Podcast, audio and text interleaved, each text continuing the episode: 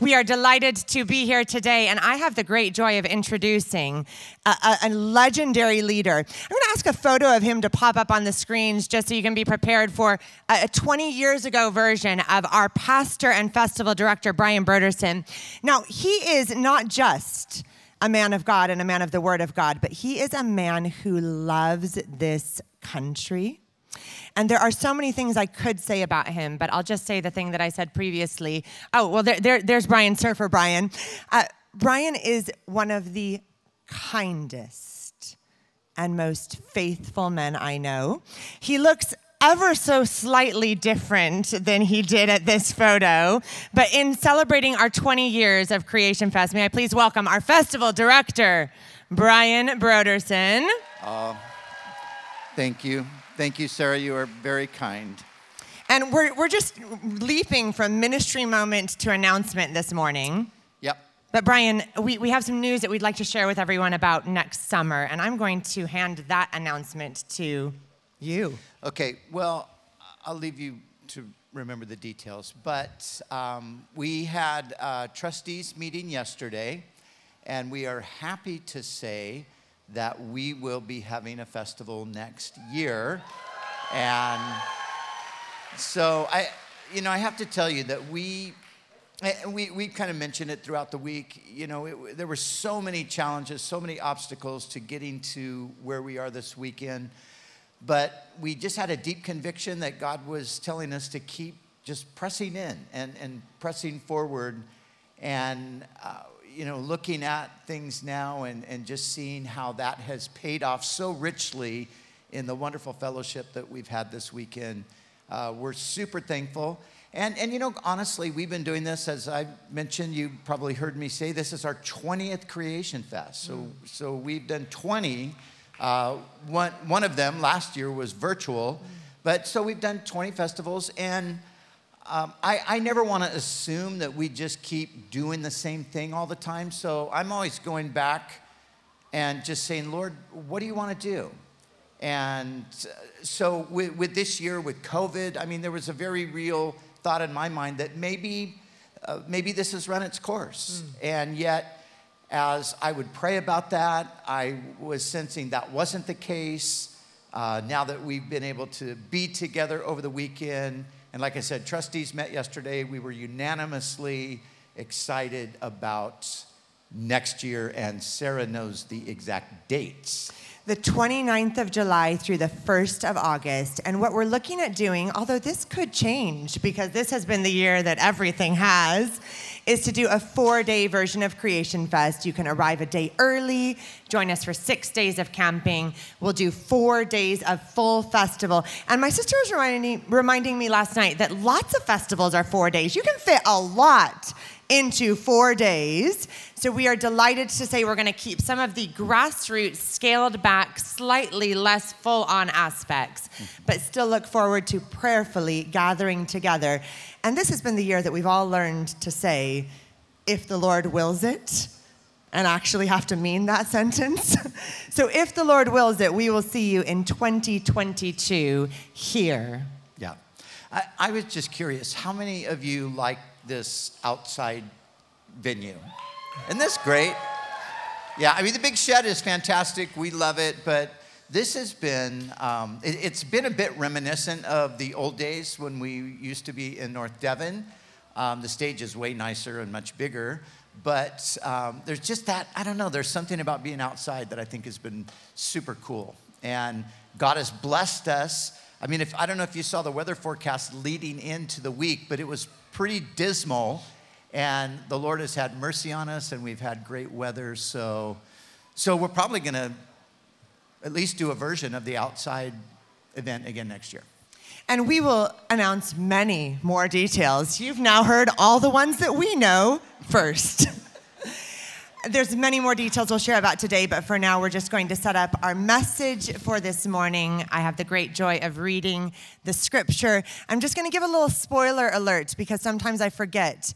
Um, at the end of the reading, because I'm a half Anglican now, I will say, This is the word of the Lord, and you will say, Excellent. A few of you carried that. The rest of you can carry it at the end. You get to say these beautiful words Thanks be to God at the end of the reading. I'll be reading from Psalm 107 this morning, verses 1 to 22. I'll be reading from the New International Version. And I'd like to invite you to stand, if you're able, for the reading of God's Word.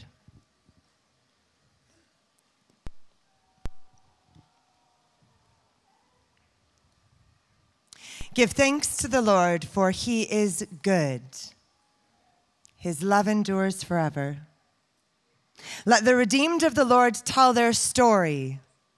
Those he redeemed from the hand of the foe, those he gathered from the lands, from east and west, from north and south. Some wandered in desert wastelands, finding no way to a city where they could settle. They were hungry and thirsty, and their lives ebbed away. Then they cried out to the Lord in their trouble, and He delivered them from their distress. He led them by a straight way to a city where they could settle. Let them give thanks to the Lord for His unfailing love and His wonderful deeds for mankind, for He satisfies the thirsty and fills the hungry with good things. Some sat in darkness, in utter darkness, prisoners suffering in iron chains, because they rebelled against God's commands and despised the plans of the Most High. So he subjected them to bitter labor. They stumbled, and there was no one to help. Then they cried to the Lord in their trouble, and he saved them from their distress. He brought them out of darkness, the utter darkness, and broke away their chains. Let them give thanks to the Lord for his unfailing love and his wonderful deeds for mankind. For he breaks down gate of bronze and he cuts through bars of iron. Some became fools through their rebellious ways and suffered affliction because of their iniquities. They loathed good food and drew near the gates of death. Then they cried to the Lord in their trouble, and he saved them from their distress. He sent out his word and healed them. He rescued them from the grave. Let them give thanks to the Lord for his unfailing love and his wonderful deeds for mankind. Let them sacrifice thank offerings and tell of his works with songs of joy. This is the word of the Lord. And would you join me in stretching out a hand as we pray a blessing over my pastor as he speaks to us of the hope in God's word today?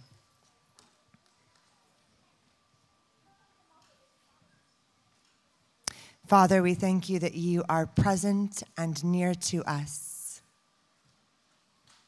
We thank you for this reminder of your unfailing love. I pray that Brian would be gifted to speak the words today that would remind us of the hope and the life and the love that we have found in Jesus Christ. And I pray that your spirit would be near to all who listen. We ask these things in Jesus' name. Amen.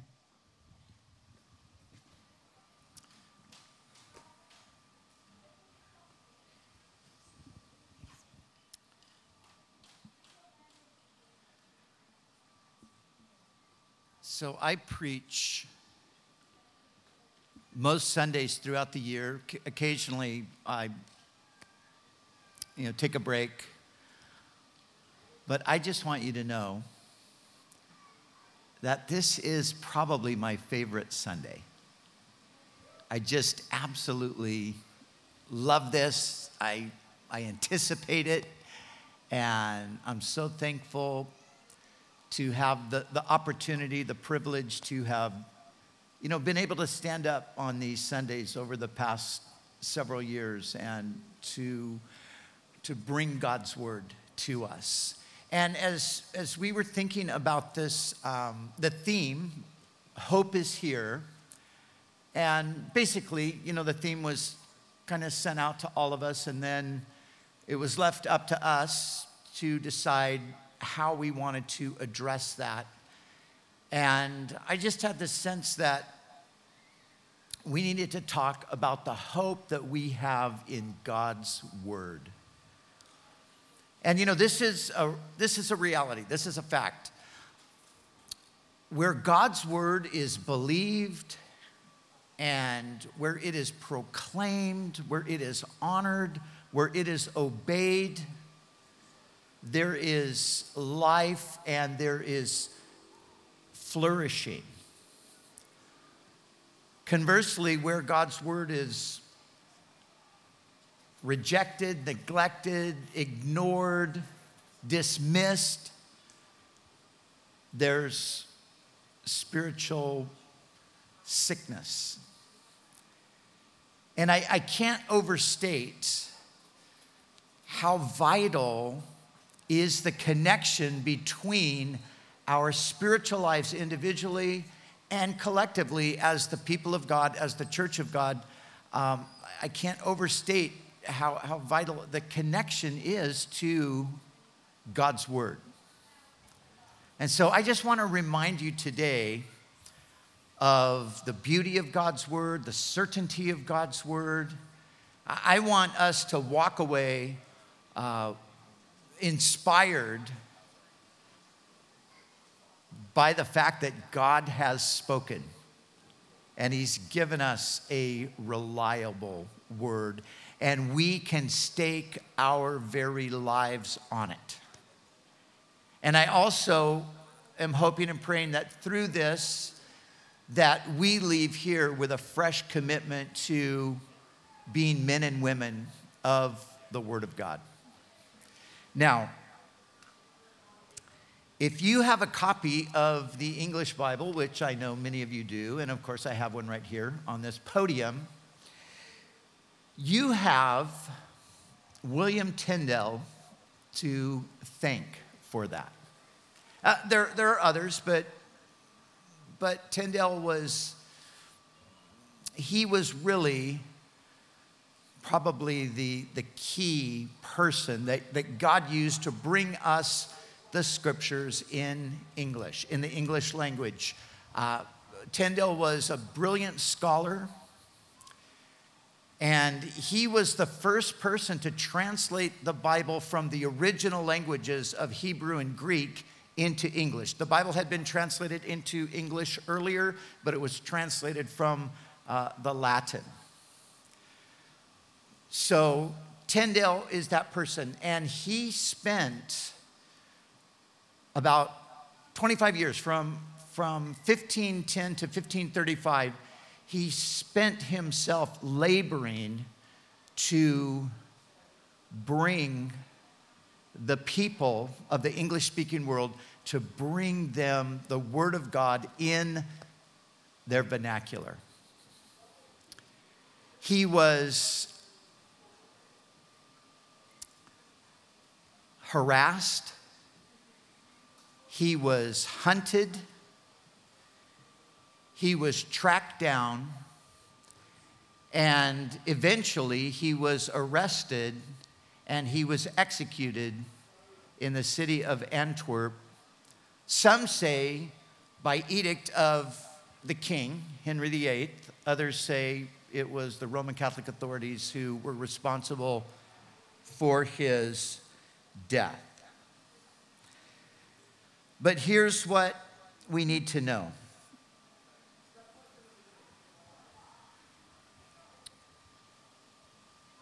These, him and, and others like him, they so valued God's word, they were willing to give their lives for it. And so I, I think it's easy for us to take our Bibles for granted.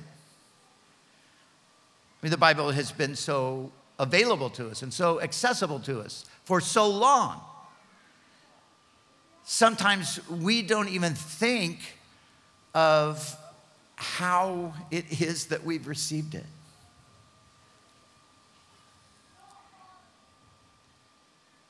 Now,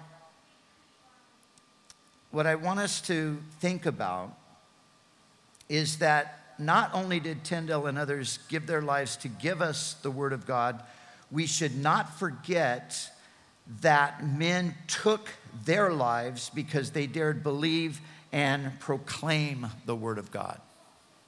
So it shouldn't shock us that we see rising hostility in the culture toward the Bible. That should not surprise us. Jesus said in his prayer in John chapter 17, he, Jesus, we have the record of Jesus praying to the Father. He's praying for his followers, those then and those that would come in the future. And he said this in the prayer. He said, I have given them your word, and the world has hated them. The Bible is a threat.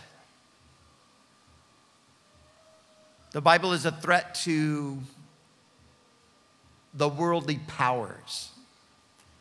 The Bible is a threat to my own independence and self will. And therefore, the scriptures have been hated at times, as Jesus said. Though the world might despise God's word, the Christian rightfully puts their trust in it. For we believe what Jesus said to be true. I believe this, and I know many of you believe this as well. Jesus said this. He said, Heaven and earth will pass away, but my words will never pass away. Heaven and earth will pass away, heaven and earth will vanish. But Jesus said his word would never pass away. So, in our time together, my objective is to remind you that your hope in God's word is not in vain. And even if your belief in the Bible should cost you your reputation or personal relationships, your livelihood, your freedom, or God forbid, even your life, in the end, it will have been worth it. Charles Spurgeon, uh, the great Victorian era preacher, he said it well. He said this He said, Remember that our Bible is a blood stained book the blood of the martyrs, the translators, and the confessors is on the Bible. The doctrines we preach are doctrines that have been baptized in blood. And then he said this if the whole of us went to prison and to death for the preservation of a single sentence of Scripture, we should be fully satisfied in making such a sacrifice. That was the perspective of Charles Spurgeon, and I happen to agree with him. Now, the Bible claims, and it is our belief as Christians, that this book alone is God's special revelation to man. Just really briefly, theologically, we, we think in terms of um, there's, there's two ways that God has revealed himself to us. We, we call one of them general revelation. General revelation comes to us through nature and things like that. Paul talks about this in the first chapter of Romans that that which is seen, the, the created world around us, testifies to the reality of the invisible God. So that's, that's general revelation. But then we have special revelation. And general revelation tells us that there is a God and that this God is obviously powerful and that he is um, incredibly creative and, you know, m- many things like that. But it's through the special revelation that we come to know his heart. It's through the special revelation that we actually understand that this all powerful God is also the all loving God. And this special revelation comes to us through the Bible. And we believe as Christians that the Bible is inspired, that it is infallible, and that it is authoritative. And so let me just give quick definitions for what those things mean. When we say the Bible is inspired, it's important to, first of all, know what we're not saying. We're not saying that the Bible is inspiring, although it is true, you can get inspired by reading the scriptures. But that's not what the inspiration of scripture means. Nor does it mean that the writers were inspired in a sense similar to, say, uh, great poets or composers. You know, we hear certain types of music and we, we think, oh, that, that's so inspired. But that's not what we're talking about. When we talk about inspiration in regard to Scripture, let me give you a definition. Verbal inspiration means that the writers of the Bible were controlled by the Holy Spirit in such a way that they wrote not their own thoughts, but God's thoughts. Not even their own words, but God's words. The Apostle Peter put it beautifully. He said, For prophecy never came by the will of man, but holy men of God spoke as they were moved or carried along by the Spirit. So we often hear people say about the Bible, well, the Bible is just a bunch of opinions, a bunch of outdated opinions. The Bible says the opposite about itself. It says it is not a bunch of opinions. The scripture did not originate in the hearts and minds of the writers, it originated with God Himself, who then breathed his word into them and through them. And so that's what inspiration is referring to. Secondly, we say that scripture is infallible. Another word is inerrant. It simply means that there's nothing false in scripture or there, uh, there's no error. It means that when all the facts are known, the scriptures in their original autographs will be shown to be wholly true in everything that they affirm, whether that has to do with doctrine or morality or with social, physical, or life sciences. So, Scripture, it's, it, there's nothing false in Scripture. And then, thirdly and finally, it's authoritative. Authoritative means that the Bible is the final word for faith and practice among individual Christians and for the church collectively. So, this is what Christians believe historically that the Bible is inspired, that it is infallible, that it is authoritative. And we base this on what the scriptures themselves state. Paul said this in writing to Timothy and there, this isn't the only place where this is stated. I just referenced Peter. There are plenty of other places where we can draw the same conclusion from. But this passage, all scripture, is given by inspiration of God, or literally is God breathed, and it is profitable for doctrine, which means teaching, for reproof, for correction, for instruction in righteousness, that the servant of God may be complete, thoroughly equipped for every good work.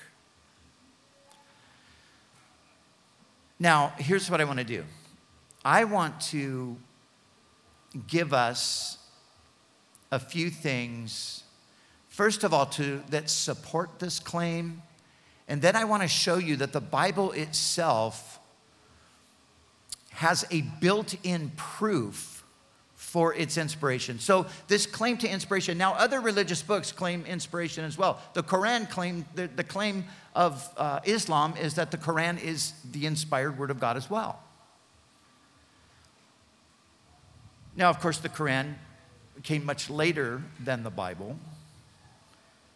And if you have read it at all, you realize that it borrowed many things from the Bible, and many of those things that it borrowed, it didn't get them exactly right. So, this biblical claim to inspiration has been around from the very beginning. And the point is this just because there's a claim to inspiration doesn't necessarily mean that, that it's true. You can claim something, but the question is is there evidence for it? The question is can you prove it? And so I want to argue that there are things that support the biblical claim to inspiration. They don't necessarily prove it, but they lend strong support to it. And if it was otherwise, then we wouldn't even be able to say that the scripture is inspired. But then I want to show you how the Bible has the built in evidence itself. So, four things really quickly arguments in support of the divine inspiration of the Bible. And they are going to be this the, instruct, uh, the indestructibility of the Bible, the historical accuracy of the Bible, the scientific veracity of the Bible, and finally, the, the unity of the Bible. And so let's look at those really, really quickly. I have just a very brief amount of time, so I'm going to go through this super quick. The indestructibility of the Bible. Like I said, we sort of just take the Bible for granted. We, uh, you know, I, a friend was visiting me recently, and he walked around my home office and he counted all of the Bibles in my office. And there was something like 30. 30 Bibles in my office. Now, if he would have walked out of my office into my living room, he would have found more Bibles. If he would have gone upstairs to my bedroom, he would have found more Bibles. So I have this obsession with collecting Bibles. But because the Bible is so accessible, we, we don't necessarily realize that there have been many attempts in history to destroy the Bible, to rid the face of the earth of its presence. And going back to Tyndale, who I referenced earlier, uh, all of the efforts to try to prevent him from translating the scriptures. There was a particular point where he had worked for years on the translation, and everything that he had worked on was stolen. And he had to go back and start all over again. So there have been uh, emperors and kings and dictators and all kinds of people throughout history that have given edicts and commands uh, to confiscate Scripture, to destroy Scripture. But the Bible, it still remains. And not only does the Bible remain, but I don't know if you knew this or not, but in the first quarter of the 21st century, it is still the number one selling book in the entire world. You know, the Bible is the number one seller year after year after year after year after year. that, that's, in, in the States, we have uh, the New York Times, and to get a book on the New York Times bestseller list, man, that's, oh, you get a book on the New York Times bestseller list, you are something. Well, the Bible just blows the New York Times bestseller list away every single year. So the indestructibility of the Bible. But then, secondly, the historical accuracy. You know, we've all heard this, right? We've all heard people say, oh, the Bible's full of contradictions, the Bible's full of mistakes, and so on. But you know, the reality is it's not. And the majority of people that say that have never really taken the time to do the research themselves. They've just heard somebody else say it. Some years ago, a secular publication in the States, they said this about the historical accuracy of the Bible. After more than two centuries of facing the heaviest scientific guns that could be brought to bear, the Bible has survived and is perhaps better for the siege, even on the critic's own terms, historical fact. Even on the critic's own terms, historical fact, the scriptures seem more acceptable now than they did when the rationalists began the attack. So the next somebody, the next time somebody tells you that the Bible is historically inaccurate, just ask them to show you some proof. And I can tell you they won't be able to.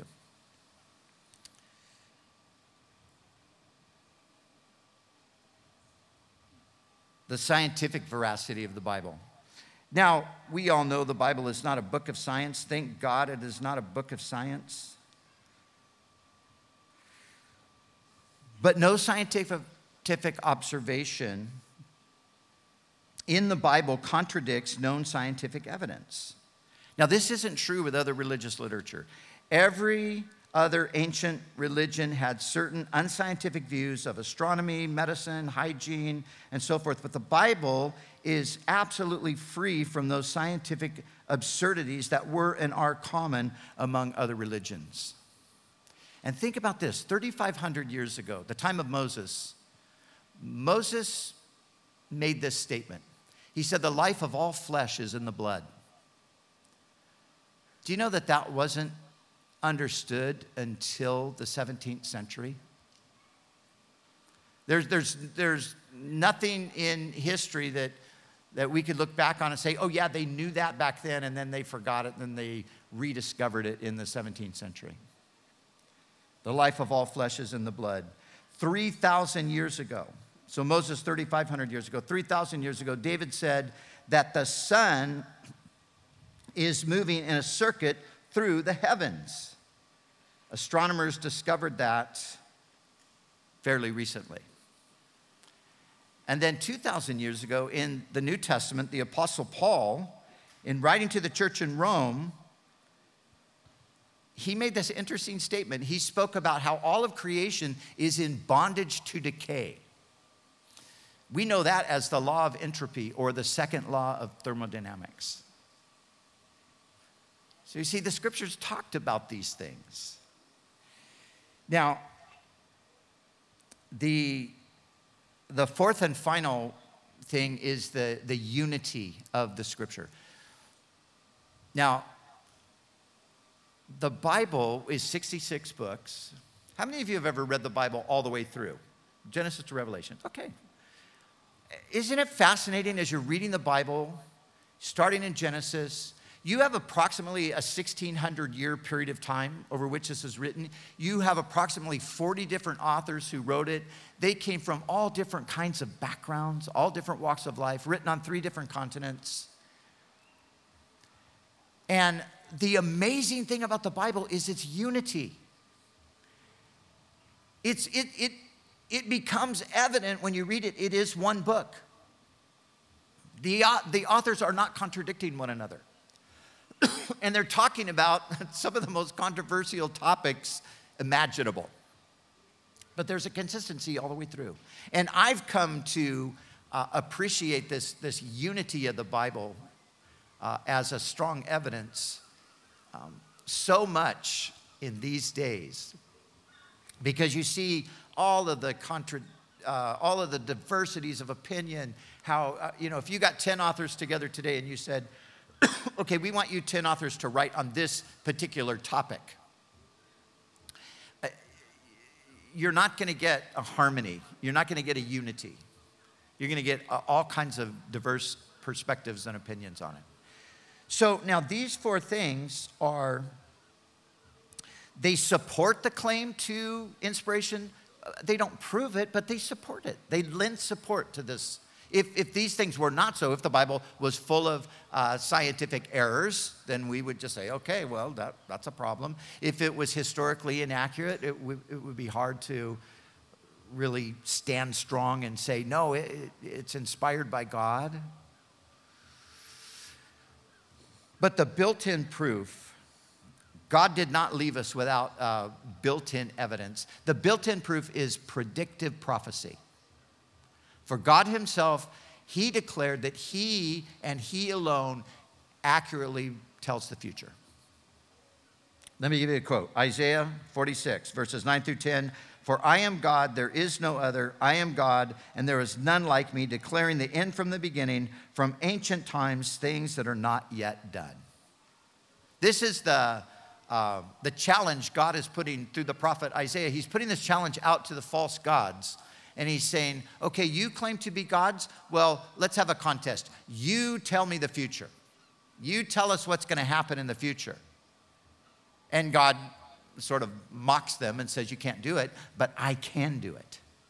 And in the Bible, we have predictive prophecy over and over. Much of it has been fulfilled.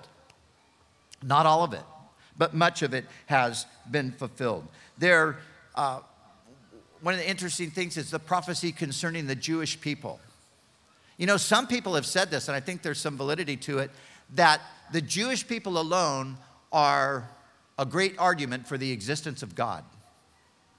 How do you explain the Jewish people if there is no God? But there's prophecies concerning the Jewish people. Jesus himself prophesied concerning the nation of Israel. And he said this He said, When you see Jerusalem surrounded by armies, know that its desolation is near, for these are the days of vengeance that all things which are written may be fulfilled. For there will be great distress in the land, wrath upon this people. They will fall by the edge of the sword and be led away captive into all nations, and Jerusalem will be trampled by Gentiles until the times of the Gentiles are fulfilled. That was fulfilled in AD 30 when the Romans destroyed Jerusalem and the Jews went into the diaspora and remained there until 1948. There are hundreds of prophecies concerning the Messiah. You know, that's the amazing thing. Jesus didn't just show up on the scene unannounced, his coming was predicted for centuries before. You know, 700 years before the birth of Jesus, Micah said that Bethlehem would be the birthplace of the one whose going forth would be from old, from everlasting. 700 years before the birth of Jesus, Isaiah predicted that a virgin would conceive and bear a son whose name would be called God with us. So we have hundreds of these predictive prophecies. It is mathematically impossible that these things could have been predicted and fulfilled coincidentally. I want to encourage you study the prophecies Learn those, those prophetic words that came concerning the coming of Jesus into the world. Show people that the coming of Jesus was predicted. That's not true of others. Now, really quickly, I, I want to say this as well. This is more just information, but the Word of God, it works in us. The Word of God is living and powerful, and it, it does something to us. It, it is God's instrument to transform us. Jesus, again, back in that John 17 prayer, he's praying and he says to the Father, He's the Father, sanctify them through your word. Your word is truth. Why it's so important that we take our Bibles seriously and dedicate ourselves to meditating upon them is because it's through God's word that He brings the transformation. Sanctify them. Sanctify means set apart. I like to think of sanctification as the process of becoming like Jesus. How do I become more like Jesus? Well, as I immerse myself in God's word, God's word has an impact on me and it's transforming me and making me more like Jesus. So it sanctifies me. The Bible guides and directs us. God has not left us to figure out life ourselves. The Bible guides us, it directs us.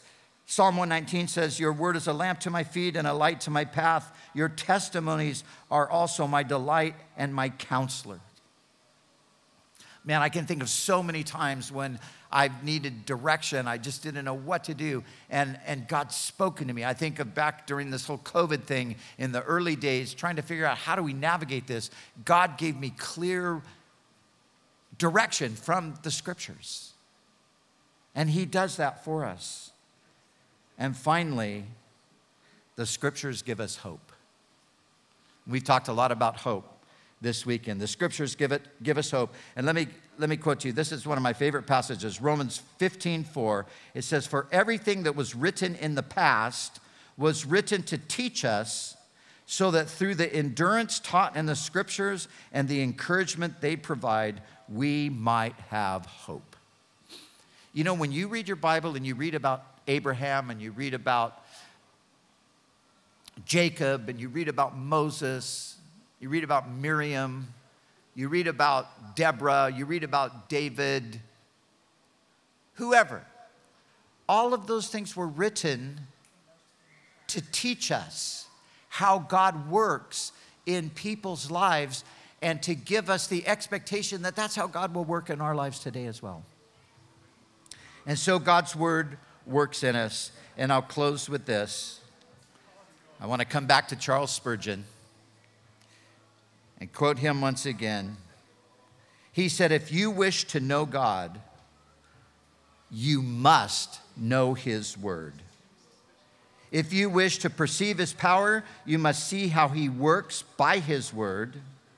And then he said this I hold one single sentence out of God's word to be of more certainty and of more power than all the discoveries of all the learned men of all ages.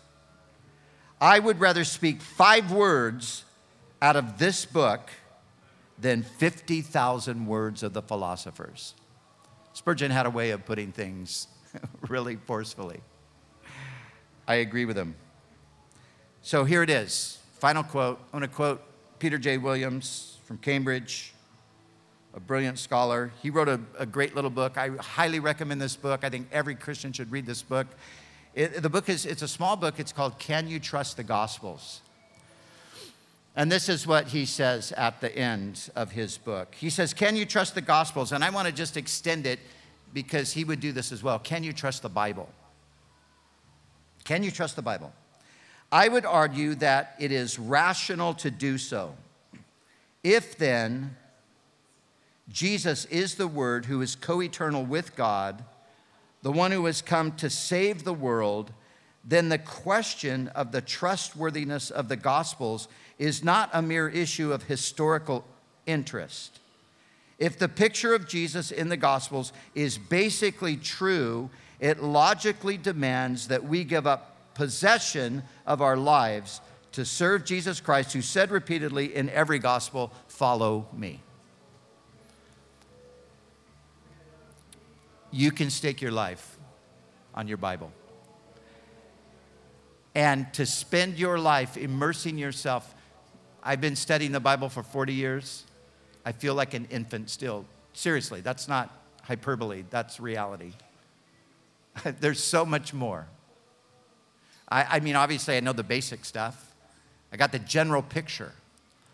But God keeps speaking to us and revealing deeper and deeper things to us as we walk with Him and as we commit ourselves to His Word. So put your hope in God's eternal Word. You will never be disappointed. You'll never be disappointed. So, Lord, thank you for the Bible. Thank you for the way you faithfully uh, got it to generation after generation. Thank you, Lord, that we have the Bible in our possession. Lord, we know that there are people on the planet today that can't own a Bible, that don't have access to it.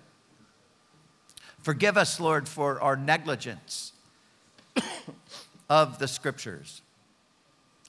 And Lord, cause us to have a new, not only appreciation, but a new devotion to your word, that your word might truly sanctify us, that it might guide and direct us, and that it might fill us with hope.